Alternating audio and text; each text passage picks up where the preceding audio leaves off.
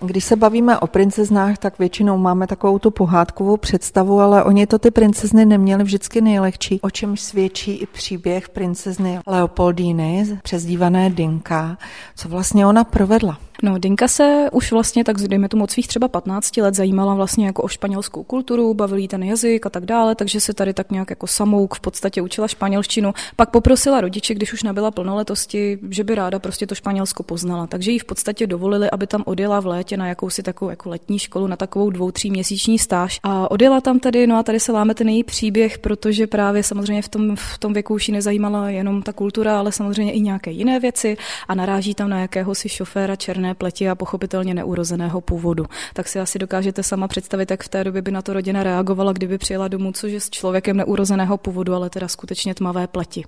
No dopadlo to tak, že eh, Dinka teda začala psát na rohozec v podstatě rodičům, že by se sem s ním chtěla vrátit. Velice rychle jí rodina vysvětlila, že skutečně teda ta pravidla jsou jasně nastavená a že tohle to určitě ne. A, takže Dinka v podstatě se rozhodla pro tu druhou cestu, tím pádem jí rodina vydědila, ona tedy zůstala tady s tím pánem tedy v tom Španělsku a v podstatě podstatě, že se o sebe postarají sami.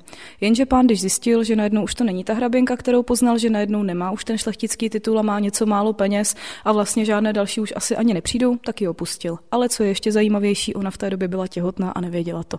Takže pak v podstatě zůstala v tom Španělsku sama s holčičkou, o kterou se sama musela postarat.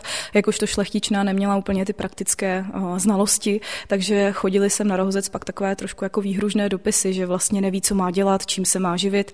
Snad ale nakonec její osud dopadl docela dobře. Poslední stopy, které o ní víme, tak jsou ve Vídni, kdy snad už ta holčička je poměrně starší, studuje tam nějakou baletní školu a naše Dinka se tam nakonec živí jako kankánová tanečnice.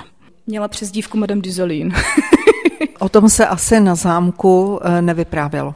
Vypráví se o tom, nebo ne úplně na zámku, ale dnes se o tom vypráví nicméně v té době. Eh, právě proto my jsme o ní neměli tolik informací, protože jsme věděli snad jenom to, že by měla být někde v klášteře. S největší pravděpodobností to ta rodina takhle zakamuflovala, aby se na ní nikdo neptal a přitom ona už byla tady někde prostě s holčičkou někde ve Španělsku.